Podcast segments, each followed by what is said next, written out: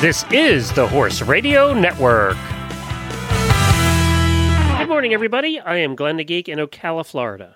And I'm Wendy Ying from Sarasota, Florida. And you're listening to Horses in the Morning on the Horse Radio Network for June 6, 2019.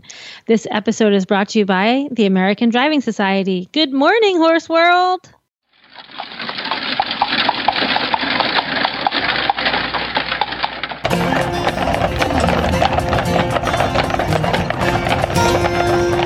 Well, welcome back, everybody, to the driving episode that we do here once a month.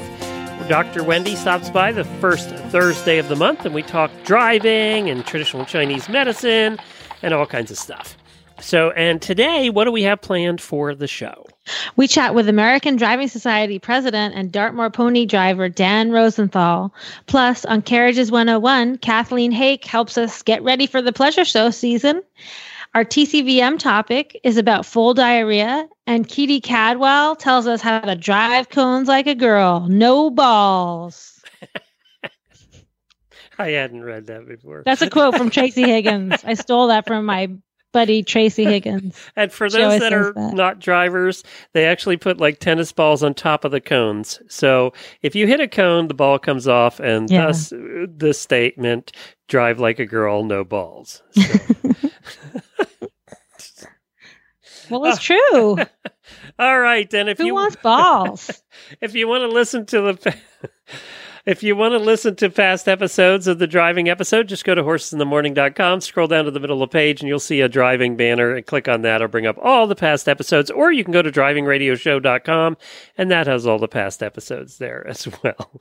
All right, we got a lot to do today, so we're going to get started with Dr. Wendy's product feature. My product feature this month is Mume Powder, which Mume Powder. It's a formula we use for foal diarrhea, and it's also a formula that we use in people a lot for diarrhea of people of all ages. And the reason why in horse medicine we use the Mume Powder mostly for foals, it has a lot of activity against ascarids or roundworms. And in horses become immune to roundworms by about,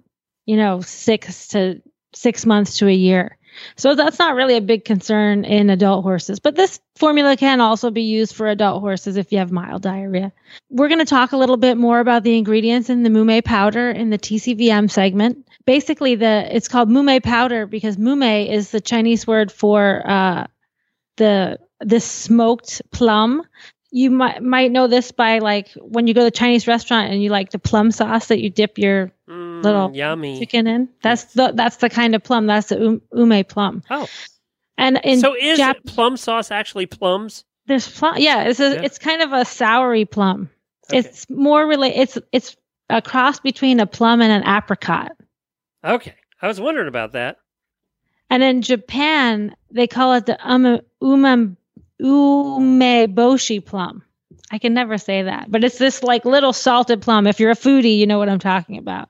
It's a very umami kind of thing, but it helps with the diarrhea. And now with foal diarrhea, let me say this, and I'm going to say this now, and I'm going to say this later. There's two kinds, infectious and non-infectious. So if it's if you have a baby foal with diarrhea, call your vet. Don't listen to me on the Driving Radio Show and try to self-diagnose your baby.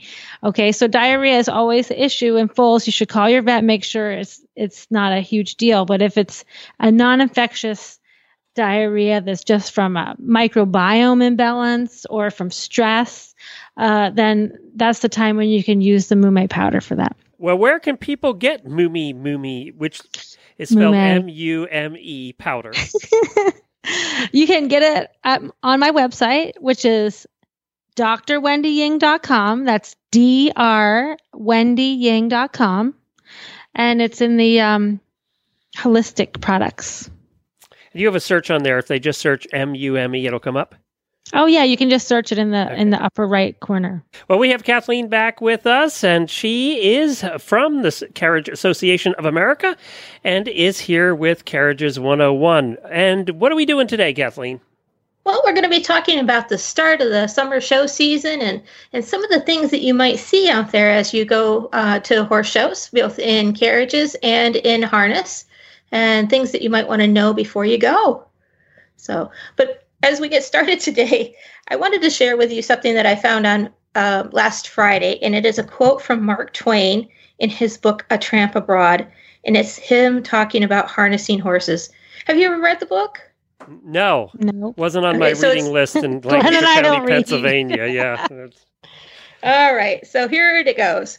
The man stands up the horses on each side of the thing that projects from the end of the wagon, and then throws the tangled mess of gear on top of the horses and passes the thing that goes forward through a ring and hauls it aft, and passes the other thing through the other ring and hauls it aft on the other side of the horse, opposite to the first one, and crosses them and brings the loose end back, and then buckles the other thing underneath the horse, and takes another thing and wraps it around the thing I spoke of before, and puts another thing over each horse's head with broad flappers to keep the dust out of his eyes, and puts the iron thing in his mouth for him to grit his teeth on uphill, and brings the ends of these things aft over his back, after buckling another one around his neck to hold his head up, and hitching another thing on a thing that goes over his shoulders to keep his head up when he's climbing a hill, and then takes the slack of the thing which I mentioned a while ago, and fetches it aft,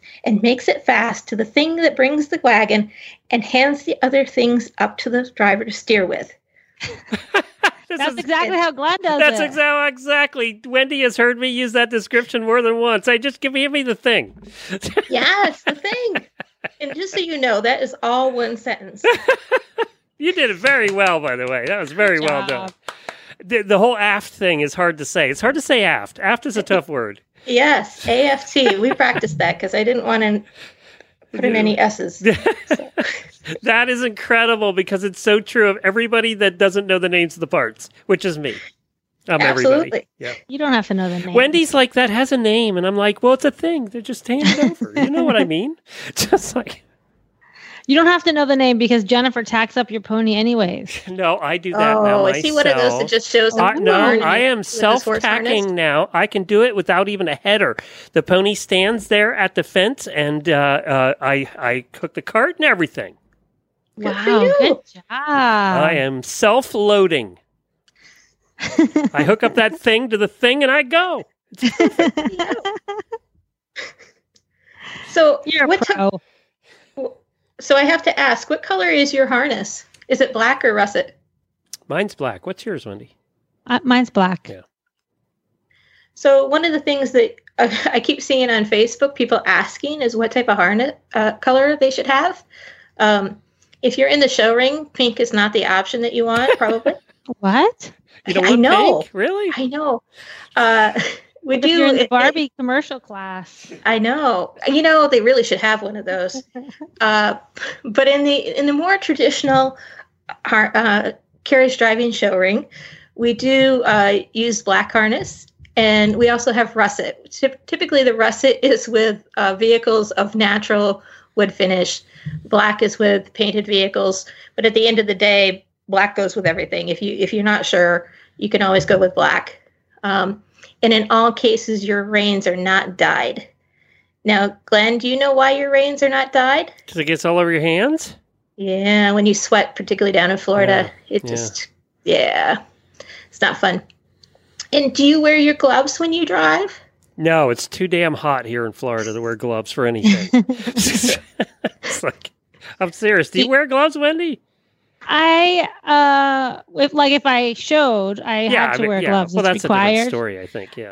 And then on marathon, for the most part, I would wear gloves, but sometimes when it was really hot, like you said, I wouldn't. The other thing that we will see that a driver should have is a lap robe and a hat, in addition to your gloves. So you do have the option of wearing a helmet. Helmets are always encouraged, and you cannot. A judge can no longer score you down for wearing a helmet. So I do suggest those, although I have been known to wear my hat when it's sunny out. And it's the whole point of driving is to wear the beautiful hats. Yes. Wear your beautiful hat. And that's one thing to point out. If you're starting out, don't get a hat that overwhelms your turnout. Get one that's appropriate for the vehicle that you're driving. They really should be smaller than your shoulders, your hat brim. And you know, you want it to go with your outfit and not overwhelm. And as the owner of the Horse Radio Network, I have to say that I strongly encourage everybody to wear helmets all the time. Absolutely. Thank you. So, which brings us to the next thing that you should always have with you that sometimes people don't, which is your driving whip. I think pretty much all of us drive with our whips all the time. Do you, Glenn? Oh, yeah. It's there. Even if it's in the holder, it's right there. Yeah. And that's one thing that's well worth investing in is a good whip. A nicely balanced whip that fits your hand is worth its weight, because it just, as you go down the trail and you're out there for 2 hours, it's so much easier to hold a well-balanced whip than it is to be messing around with one that doesn't fit you or your horse or is a little whip. Yeah, I think that's the number one reason people leave it in the whip holder is because their hand gets tired. Yeah. Absolutely. And their hand's getting tired or their tendons hurt because the whip is not balanced. Right. And wanted to find a good whip. I know that you can order them online and, you know, Driving Essentials or wherever you want to go is happy to ship them. But it helps if you can find a show that has a whip at it. And then you also don't have to pay for shipping because the whips themselves, you can get a decent quality whip for about $55 and then go up to like $500. Yeah. But Wendy made me get a good one because I bought a crappy one and she made me get a good one. And what a difference. Now, I think that was one of the most expensive parts of my whole setup, but I still use it to this day. Yes. Yeah. But you do try to get around the shipping. And if you're hauling them in your trailer on your way to the horse show, if you get a PCV pipe, you put the whip in there because speaking of somebody that may or may not have broken a $350 whip in the door, the PCV pipe will protect your whip. And you can get one of those brackets that hold like a pitchfork or something like that and put it onto your trailer and then put your whip carrier right in there and it'll travel well that way. So that is something to invest in. The other thing that I personally like is a halter that has the buckle on the noseband. I think those are well worth the investment as well because you can wait to the last minute to take your halter off. Now, which thing is that again? With you or not. So if you have a regular halter and you're trying to put it on over your bridle, sometimes it's just not a good fit. So in driving, we have halters that have a buckle on the nose piece as well. And if you don't have one immediately, pretty much anybody that makes halters can make you one. You can get them in beta. You can get them in leather. They make them in nylon, pretty much anything you possibly would want. And those can come in colors. Cool. Yeah, I have a purple one. Yes. I have 4 purple ones. I love them. They are a fun way to do something interesting with your turnout. And it's just so much easier when you have a buckle over that noseband. And as we go back to the show ring, here in Kentucky, we have 2 big horse shows coming up. We have the Lexington Carriage Classic, June 20th through the 23rd, and the Junior League Charity Horse Show, July 8th through the 13th. And those are big horse shows that are coming here to the Kentucky Horse Park. We'll be seeing a lot of different carriages there. Some of the people that have shown down in Florida that you've seen at Grand Oaks and other places will be coming up to join us. Also, if you were watching Devon last week on the live feed, you'll be seeing some of those drivers. But when we talk about starting out in the show ring, there's a lot of different vehicles to choose from. We have talked about the Meadowbrooks before, which are not our favorite, are they, Wendy? No. So we do suggest not getting in a Meadowbrook, but anything that's a front entry typically is a good choice for somebody that's starting out in the show ring. You don't have to go really fancy when you're getting started. Get something that fits you, fits your horse, and the style that you want to do. There's everything from the pleasure show ring, there's cross country, there's a lot of different things that you can do within the show world, and even combined driving, arena driving trials, some things like that, you can get vehicles that can do multiple things. And so plan accordingly, and so that you can play a little bit without having to invest a lot of money in multiple vehicles. And a lot of different shows are having utility classes now too, right? So if you just have a marathon vehicle, you can still go to the pleasure show, and you can show in the utility vehicle class. Right. And so the utility vehicle typically has metal wheels, and that's sometimes a marathon vehicle. At a really traditional show, it may be something that's a presentation vehicle, although usually a presentation vehicle can go back and forth. And the presentation vehicles aren't always phaetons, but a lot of times they seem to be. So that may be something that you want to look at. Anything in that Long Island cart probably is not the best option for you, but a road cart, runabouts, a dog cart. Dog carts tend to look really nice in turnout. Traps. So you have a back-to-back type situation. You also need to kind of pay attention to whether or not you're going to need a groom if you are showing one person. You're not showing one person. If you're showing one horse, one equine, be it a little small one or a great big one, and whether or not it has short ears or long ears, you should have a person with you at the show ring. Now, we've had a great big discussion about the fact that most of us drive without someone else, and it sounds like Glenn is ready to even hook and go down the road by himself.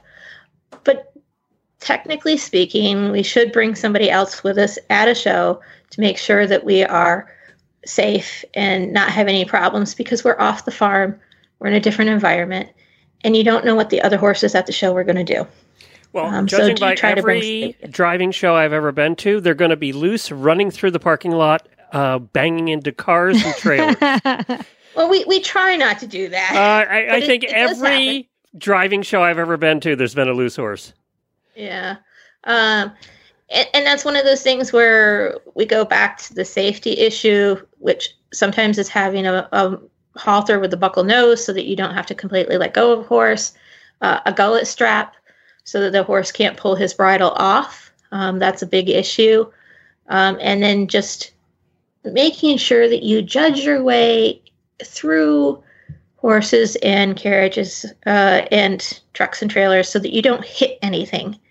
But also, Kathleen, at a pleasure show, right? If you're turning out and you're in a vehicle, like if you were in a road cart or you were in a trap or something, and like say I was there with my single horse, I would tend to have a passenger. Like we try to pretend like we're in real life, like you would be going out for a drive with your friend. So it's totally okay to have a passenger. And when you stop, your passenger can get out and hold your horse and head your horse. And that's totally okay in the pleasure show. And some people think that they can only have their groom if the person that's with them dresses like the groom had their horse. Absolutely. But at pleasure shows, even if I'm driving my dead quiet ones that will stand forever, I still like to have the passenger or groom with me, because it's like it gives you that extra little help just in case you need it, even if you don't need it. Right. And that person should be an experienced horse person whenever possible. And that's the next point that I was going to say, is that when you purchase a vehicle, if you are going to have a friend with you, make sure that there's space on the seat for them and that they can get up equally as well. And that if you're going to decide to go formal and have a groom seat, then you need to do appropriate livery and turnout, which is a little bit more expensive. So when you're choosing a vehicle, keep in mind who you have for friends, how many friends you have, because there's a limit to how many grooms that fit into grooms' outfits out there. And you want to be able to have them ride next to you when you take them out for a casual drive or something. So that's also important to think about when you're buying a vehicle. So hopefully we'll be able to see you out and about at a pleasure driving show. And if you do, feel free to say hi. And if you have any questions, you can always send us an email. Our website is caaonline.com, and there we have a section there that you can contact us for. We also have a section there on the blog that carries some information about getting started and different carriages that are out there and things like that. So it'll be a lot of fun. And then today is Thursday, and this afternoon I'm going to cross the parking lot to the Saddlebred Museum to talk about rolling down Victory Lane with saddlebreds. Done. So that'll be fun. And it's part of their new lunchtime series. So once a month they have something over there if you are in the area and want to stop by. Sounds good, Kathleen. Thank you so much. It's the Carriage Association of America. We appreciate you stopping by for Carriages 101. Wow, I'm really excited. We have the new president of the American Driving Society, Dan Rosenthal, to join us today for the ADS segment. Welcome, Dan. Thank you, Wendy and Glenn. I'm really happy to be here. You know, it's so great for you to join us because everybody, our regular listeners, hear all about what's going on in the ADS. And, of course, Mike Arnold, the previous president, was the one that put Glenn and I in touch with each other. We didn't even know each other before that. And so now Mike is busy traveling the globe with Jacob, and you're taking the reins for the American Driving Society. And I think it's great that we can hear what's going on with you guys.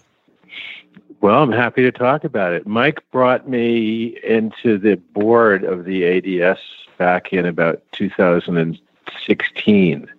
Up until then, I'd been spending my time as a driver just happily going to competitions with my ponies and enjoying myself. And then one day Mike walked up to me and said, "It's time for you to give something back." And so for the last 3 years, I've been giving back. And I've been really enjoying it. And you've been treasurer, right? You've been the treasurer? I was treasurer. I was vice president for about a year. Mm-hmm. Then I was treasurer for a little over a year. And I worked hard to clean up the books and records of the ADS, which were in good shape, but not in the kind of perfect shape that as an accountant I'd like to see them in. Mm-hmm. And then this fall, the nominating committee asked me if I'd be willing to be the president. And so I agreed to take on the role. Well, we've also brought a lot of new people into the board. About 40% of the board members of the ADS are new either to the board or to the position that they're in. And we're really happy with that. And I can brag and say for the first time, we are actually have board members under 40. Oh, that's great. Congratulations. Thank you. That's a really big step for us. It's a big priority of the ADS to work on finding ways to enhance the value of ADS membership and to introduce carriage driving to younger people in the United States. In Europe, people can rotate through the board too. Like, every member should feel like they could be part of the board at any time. Oh, absolutely. We have people on the board who've been on the board for 40 years, and we have people on the board who just came to the board who are in their 30s. Mm-hmm. We have drivers who just do recreational driving or do pleasure driving. We have people who do CDEs. We try to have every part of the driving sport family represented on the board. And I think we've done a pretty good job of doing that. We have new regional representatives for most of our regions, and they're coming into this with just amazing amount of enthusiasm. We got together for the first time in March in Phoenix as a board, and I was just thrilled by it. We had 26 people on the phone or in person for 2 days. Wow, that's great. It was extraordinary. And we walked away just feeling like friends who had come together to accomplish something important. That's great. And so what are your what's your goals for this year? What's coming up new with the ADS or old, anything exciting? Yeah, we've done a lot. I'm really proud of what we've accomplished in the last few months and what we're going to be doing. The last couple of months, we have been focusing on things we can bring to the ADS to add real substantial value for the members. And so we've made it possible for our members to buy liability insurance, which adds to anything they may have, but which covers them personally for any of their equine activities, not just driving. Right. We have added something that I don't think anybody else has, which is a injury and health insurance policy for anyone at an ADS event, whether that is a competitor, a volunteer, an official, an organizer. Anybody who's a member of the ADS is covered. Oh, that's super. For anything that happens to them at the event or on their way to the event. It's in addition to any health insurance they have, but it's a really great thing to have. Yeah. And we're very proud that we've got that. And we've been working on education. I think that's another place where the ADS has really put some value into the membership this year. Our education chairman is Donna Bright, who is vice president of the ADS as well, and fond of saying that she's the designated survivor in the event that something happens to me. And she has started a education section on our website that includes a lot of videos, some that we made ourselves about how to harness and put to and how to work your animals. A lot of material on competition, a lot of material on recreational driving. It is really becoming quite robust. That's super. Each of our committees has committed to giving us something every 2 months to put on the page. And so by the time we get to the end of this year, I think our educational section will be really substantial. Oh, that's great. Because I think that's why the number one reason people go, they go to find out more about driving, and it's not like riding. We're riding, there's so much information about how to do it, and you can find anybody locally to help you, but sometimes there's not a big driving community where you are, and you need some help. Yeah, it's tough. We got a letter about 2.5 or 3 months ago from a woman in Alaska who wrote to me and said, I live in Alaska and I drive a carriage and I feel very alone up here. Yeah. And I was actually able to hook her up with the other three Alaskans who drive. Oh, good. Or anyway, the other three that are members of the ADS. And it turns out they all live within reasonable distance of each other. And I'm not talking Alaska distance, real distance. Right. And they got together and wrote us a whole article about what it's like to drive in Alaska. Oh, fantastic. And the special circumstances about drive. And we put it in the whip. Oh, and great. We're very proud of our Alaskan friends. And you're absolutely right. It's tough to find. We're small as a sport in the United States. And it's tough to find people who can teach you. But I think that one of the great things about driving folks is that they're willing to talk and they're willing to share. And while we compete with each other at competitions, we share with each other the rest of the time. That's true. I continually see people offering information and support and answers to questions without being too snarky. On social media, there's a beginner page on Facebook, which is called Beginner Carriage Driving Beginners or Beginner Carriage Driving. And it's a discussion. We keep it really friendly. It's, what's the right word? Mediated, administered by Jessica Axelson. Jessica is one of our probably the youngest driving judge in the United States. She's a pleasure driving judge and a new member of our board. And she works really hard to drive out any kind of trolley behavior and to make sure that people are getting real support. And I constantly see professionals and board members and teachers commenting and helping people just with simple questions about how they can teach their equine, how they can get help. I've learned a lot from it myself, and I've been driving for a fairly long time. Well, Dan, how can people find out more about the ADS? Well, the simplest thing, of course, is to go to the website or to look at our Facebook stuff. And that's AmericanDrivingSociety.org. Right, and our Facebook name is the same. We also have a YouTube channel, which has a lot of instructional material and I'm not sure what you call a sub-channel, so I'm just going to call it that.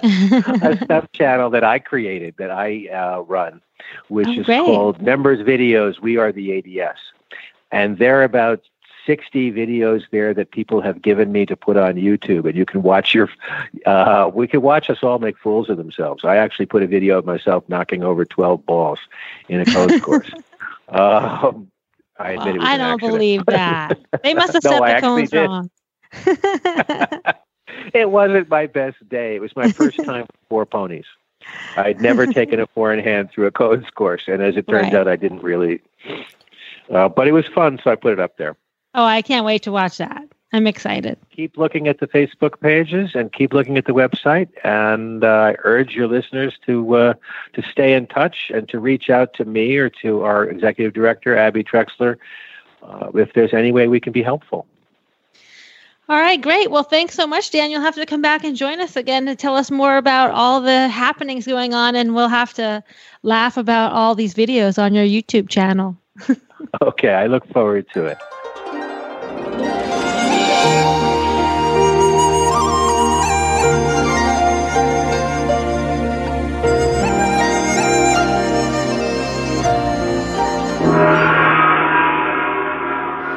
Well, now it's time for Dr. Wendy Ying's traditional Chinese veterinary medicine segment. And if you had told me 11 years ago, when I was working in the professional world, that I would be standing up in my bedroom at my microphone talking to one of my best friends in the whole world about diarrhea, and getting paid for it, I would have said you were nuts. But today, that is what I'm doing. I'm here.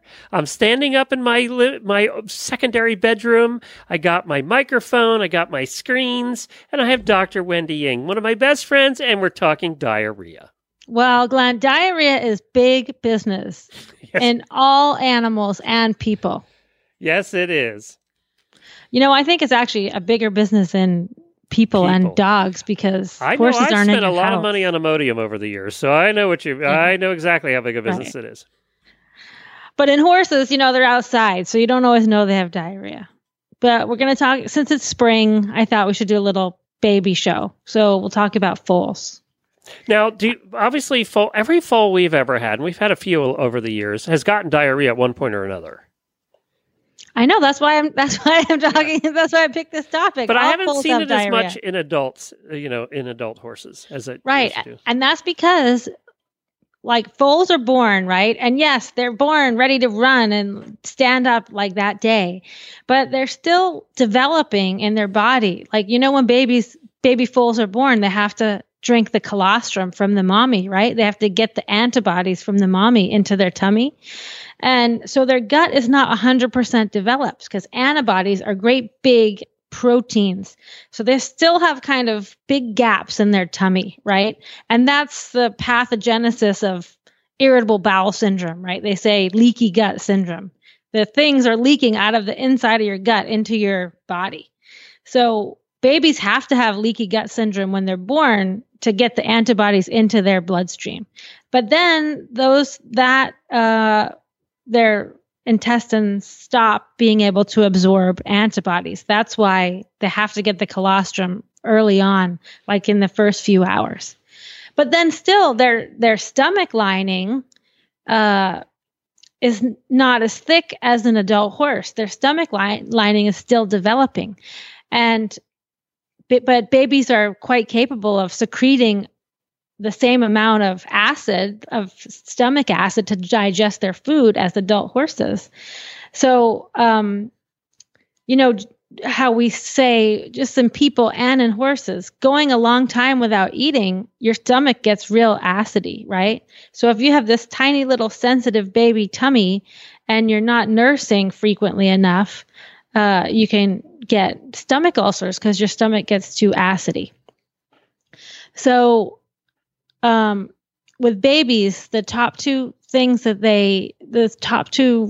they get diarrhea is ulcers and parasites, right? And, you know, it's interesting because people don't think about it a lot. And like, I don't know, Glenn, if you and Jennifer have had babies. Yeah, have you had baby foals? Yeah, quite a few, yep. Oh yeah, you just said that about the diarrhea, but you don't think about your baby having ulcers, right? You think about like racehorses. No, it's a brand new baby. How can it have ulcers? Well, actually, the prevalence of ulcers in foals is about 50%. Really? So 1 in 2 foals usually has some degree of ulcers. Huh. Why did they get ulcers? All they had to do was lay around for 11 months. Because I just explained it. Because you're failing on your job. I wrote it right here. Glenn will pretend to be interested, and you're not listening at all. So they have a skinny, like a thin, undeveloped stomach lining, and they're producing a lot of hydrochloric acid, which is the acid our body produces to digest our food. Mm. Okay, so those lead to that leads to having stomach ulcers when your stomach is too acidy. Also, the milk is very basic, right? So if they say your stomach is all acidy because you haven't eaten for a while, and then the baby drinks some milk, the milk will neutralize the acid and make the stomach a more neutral pH. So if your baby goes off feed for some reason, or the mommy doesn't let a nurse, sometimes we see stomach ulcers, or like at weaning time, when you're trying to wean the baby from the foal, they're not eating as much, they're stressed out. Yeah, that I can see. Yep, I can see that. Yeah. You know, another thing is babies are exposed to a ton of bacteria, right? So when your baby foal gets diarrhea, if it's just mild, that's no big deal. But sometimes it can get more intense. And if you should always take their temperature when they have diarrhea, because if they have a fever, there's probably an infectious form of diarrhea. Like, you know, they could have salmonella, rhodococcus, like all the baby diarrhea things. So that's when you should take their temperature, and you really need to deal with your veterinarian with that, because diarrhea can turn deadly in foals. Also, they can get dehydrated, you know, when they're losing a lot of fluid. Do they always have a temperature increase with diarrhea, or just when it's No. Usually if it's just from stress or ulcers or parasites, they won't have a temperature. So that's why it's good to be able to take your baby's temperature. If they have the temperature, then you definitely get on the phone. Yeah. You should talk to your vet anyways. Remember, don't diagnose yourself based on the podcast. But fever is a big issue. If your baby has a fever, you have to call your vet. Now, babies' fevers get as high as adult fevers, or any fever in a baby you want to? Any fever in a baby you want to call your vet, because they're so little. They're babies. They can turn bad really quickly. And because they're brand new, they're getting exposed to all of these bacteria and things for the first time, is more likely to make them sick, because their immune system isn't fully developed. Yeah, because they don't have a very strong immune system. And the way our immune system deals with things, like the mommy makes antibodies, right? Like I told you about with the colostrum, and gives it to the baby. But say the mommy wasn't exposed, like a lot of horses go and foal out somewhere else, right? And then come home. So the mommy might not have the antibodies to what your baby's getting when they come home. Or the mommy might make antibodies to what she gets at the foaling out facility. And that may or may not be the same thing that you have at home. Mm, okay. And just like with parasites, sometimes we don't think about the immune system and how that relates to parasites, right? We just like, oh, my horse has worms, I have to deworm it. But horses, you know, eat grass 24/7. So horses pick up a lot of parasites. There are a lot of commensal parasites that live with our horses. And the immune system in our horses helps keep those parasites at a level where they do no damage to the body.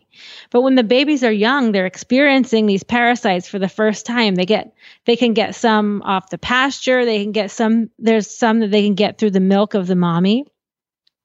And, but the serious parasite that we have in horses is ascarids, or roundworms, which we also have those in people. And the thing about roundworms is they can be big. You know, sometimes you might see like a big white worm come out of your baby's poop, and that's a roundworm. They can be up to like 25 centimeters long and like a half a centimeter wide. That's a great big worm. And if a baby is full of roundworms, it can cause intestinal obstruction. So that's why we have a really aggressive deworming schedule for foals.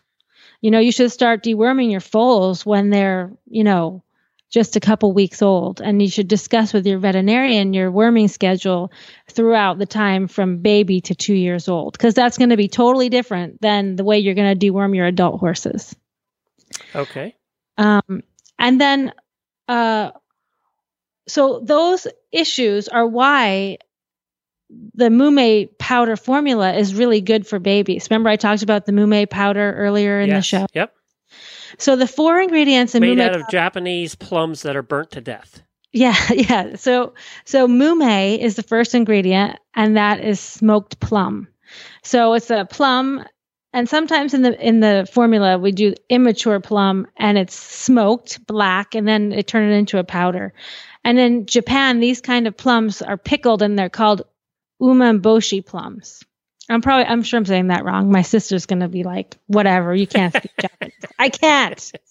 But so those plums, these plums are used in lots of different foods. They make wine out of them and different drinks, and they're real salty, and they're really, really sour. And, you know, if you listen to the Chinese medicine segment before, we talk about the in food therapy, we talk about the different tastes of foods. So sour taste is like astringent, you know, like if you bit a lemon, your mouth would like, you'd like squeeze up your mouth. And so it has a contracting effect on your tissues. So we use astringent taste to stop diarrhea. It's supposed to make flaccid tissues more contracted. And also, sour is involved with the wood element. That's really good because the wood element is, you know, part of stress and liver qi stagnation. So sour taste helps that. And then this Mume is also salty. And salty things, we know, purge the bowel, right? Because you have salt in the intestines and it helps get things out. Also, it increases the appetite. So that can also help. Like I said, if the baby is not eating, if you have ulcers, you know, sometimes you don't want to eat. If the baby goes off milk or food, then it's just going to be a positive feedback cycle for ulcers. So increasing the appetite is a way to do that. Anybody that's been to the bar eating pretzels knows that salty foods increase your desire for more food and drink.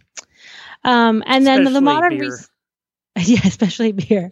Modern research for Mume has shown that it does have antibacterial action.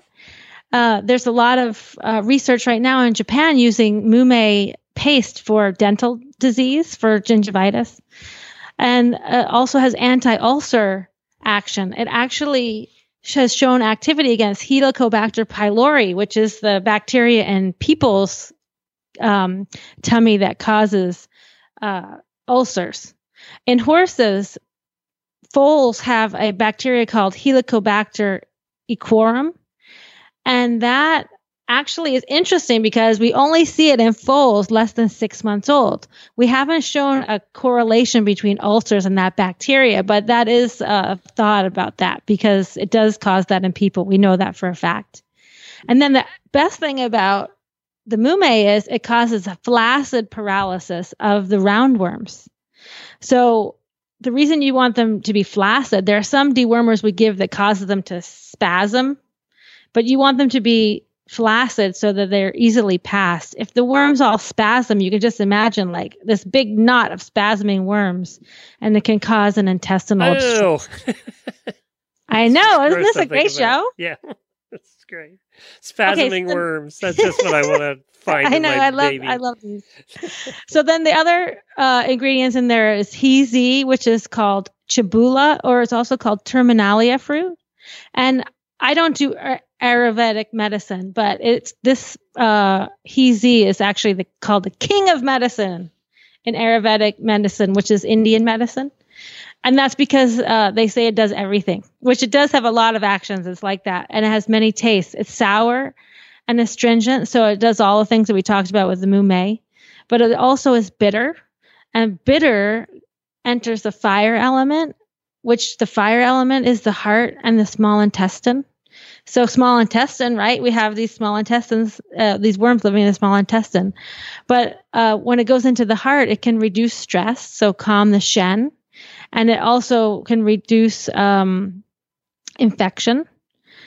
But interestingly enough, terminalia fruit has shown to regulate the gut motility. Like, you know how your tummy is doing this, your intestines are doing peristalsis, which is like that contraction that helps things move through your stomach.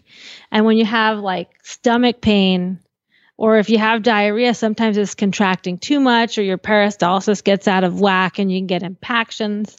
So this helps regulate your GI motility. Or in Chinese medicine, we would call it regulate your flow of qi. So some of the other ingredients in Mume powder are coptis and turmeric. So those are both anti-inflammatory and antibacterial. We've talked about them a lot on the show. But this is a great balanced formula that is it doesn't have a ton of herbs to overwhelm the baby, but it has a lot of positive actions that can really help. So if you have any more questions about that, you can check out my blog at drwendyying.com, and you can just search for Mume powder. Well, I'm so happy to have Katie Cadwell back on for her Tremont Farm training session. And this month, we have a question from listener Noreen Miller, and she wants to know how she can practice cones at home to improve her time and accuracy. So welcome, Katie. Let's hear about cones. Yeah, we love cones.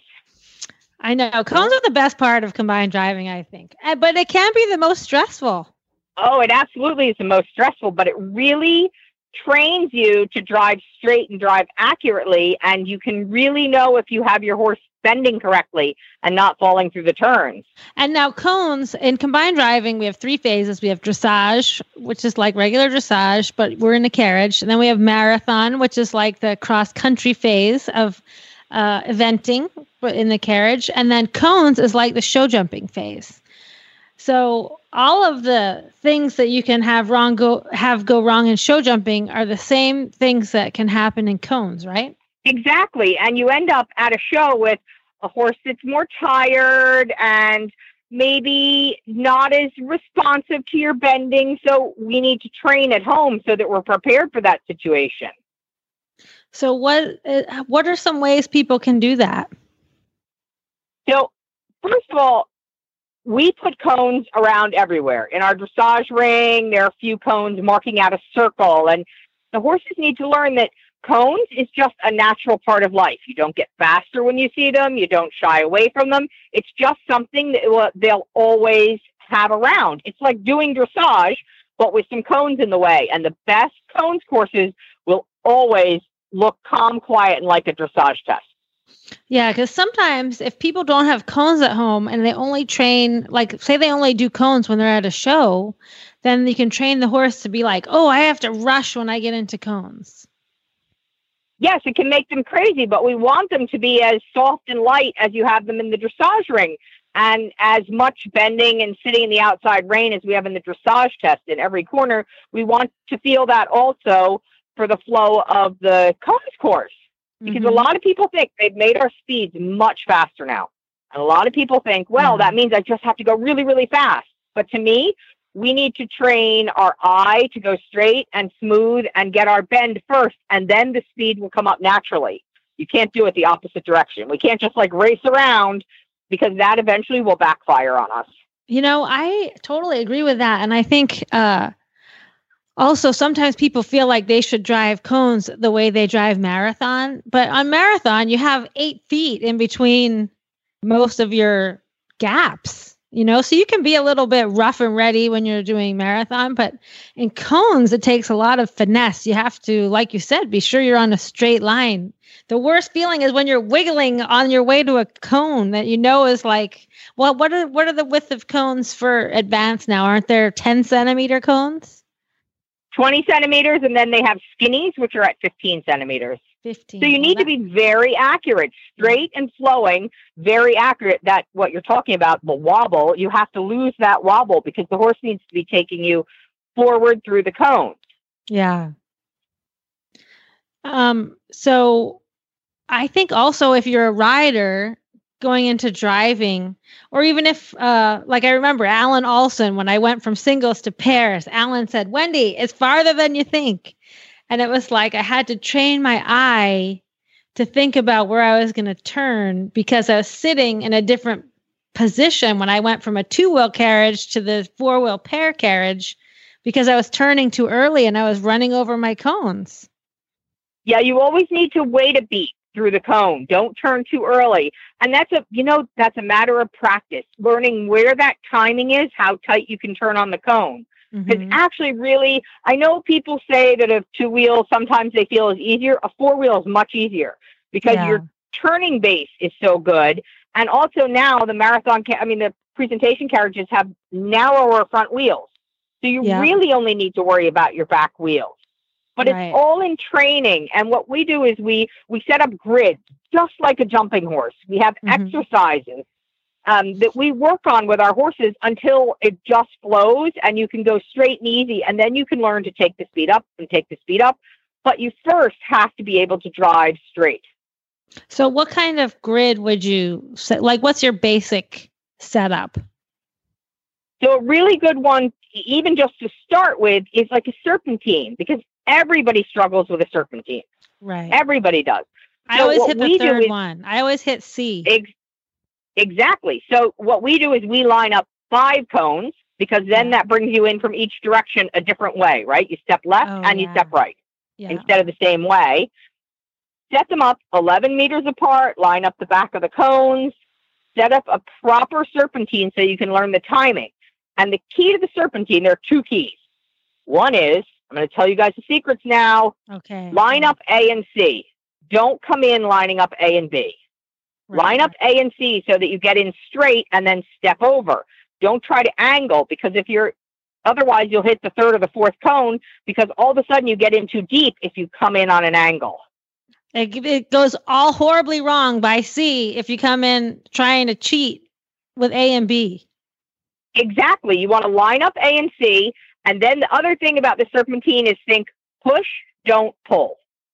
So instead of thinking, if you're going stepping to the right, you don't think, I pull my right rein and pull them to the right. I want you to think my right rein's my outside and I'm going to push them that direction. Because then it makes much less of a move and the horse can essentially leg yield a little bit and then flow through the cone and then leg yield a little bit, and it makes it go much smoother and much easier on the horse. They understand what you're asking. Yeah. So you kind of imagine you're just leg yielding over, like say you go through the first cone, you're going to leg yield them over to the next cone, right? Push, don't pull. Push, don't pull. And then you go back to the third and fourth, fifth and fifth cone. Wow. That makes it hard. Yeah. If you do the, so we play a game with ourselves. Yeah. We play a game with ourselves. You drive the 5 cones and then you make a light bulb and come back through the 5 cones. Make a light bulb, drive through the 5 cones, and you go until you knock one down. You just keep going, because the serpentine, we can teach ourselves the timing of it. They're set at 11 meters. We know, we can, the meters are published, so we can figure out exactly how, and you can learn the timing of it, because serpentines are really timing. Yeah. It's like a related distance on your jumps, like an in and out. It is exactly the same thing, Wendy. So, and in every cones course, there's a serpentine. So if you learn that, you save yourself 4 balls right there, right? Right. Sometimes we'll have 3 serpentines. I know. So bad. I did Riesenbeck once. Number 1 was a serpentine. Then you turned back to another serpentine, and then you turned to another serpentine. Don't you also think if you feel confident in your serpentines, you don't have that like freak out factor? Like when you started with serpentine as your cone 1, if you're not 100% confident, then you're already starting out like behind the 8 ball. Well, if you get into cones and you start getting nervous, right? Then you round your shoulders and pull your arms back. You lose the forward momentum. The forward momentum will carry you through the curve just like a race car. Yeah. So if you think about it that way, that you want to keep the flow and the forward, then you can flow through the cones instead of pulling back, which what does that cause? The wobble. Oh, that wobble. The wobble is not our friend. Yes.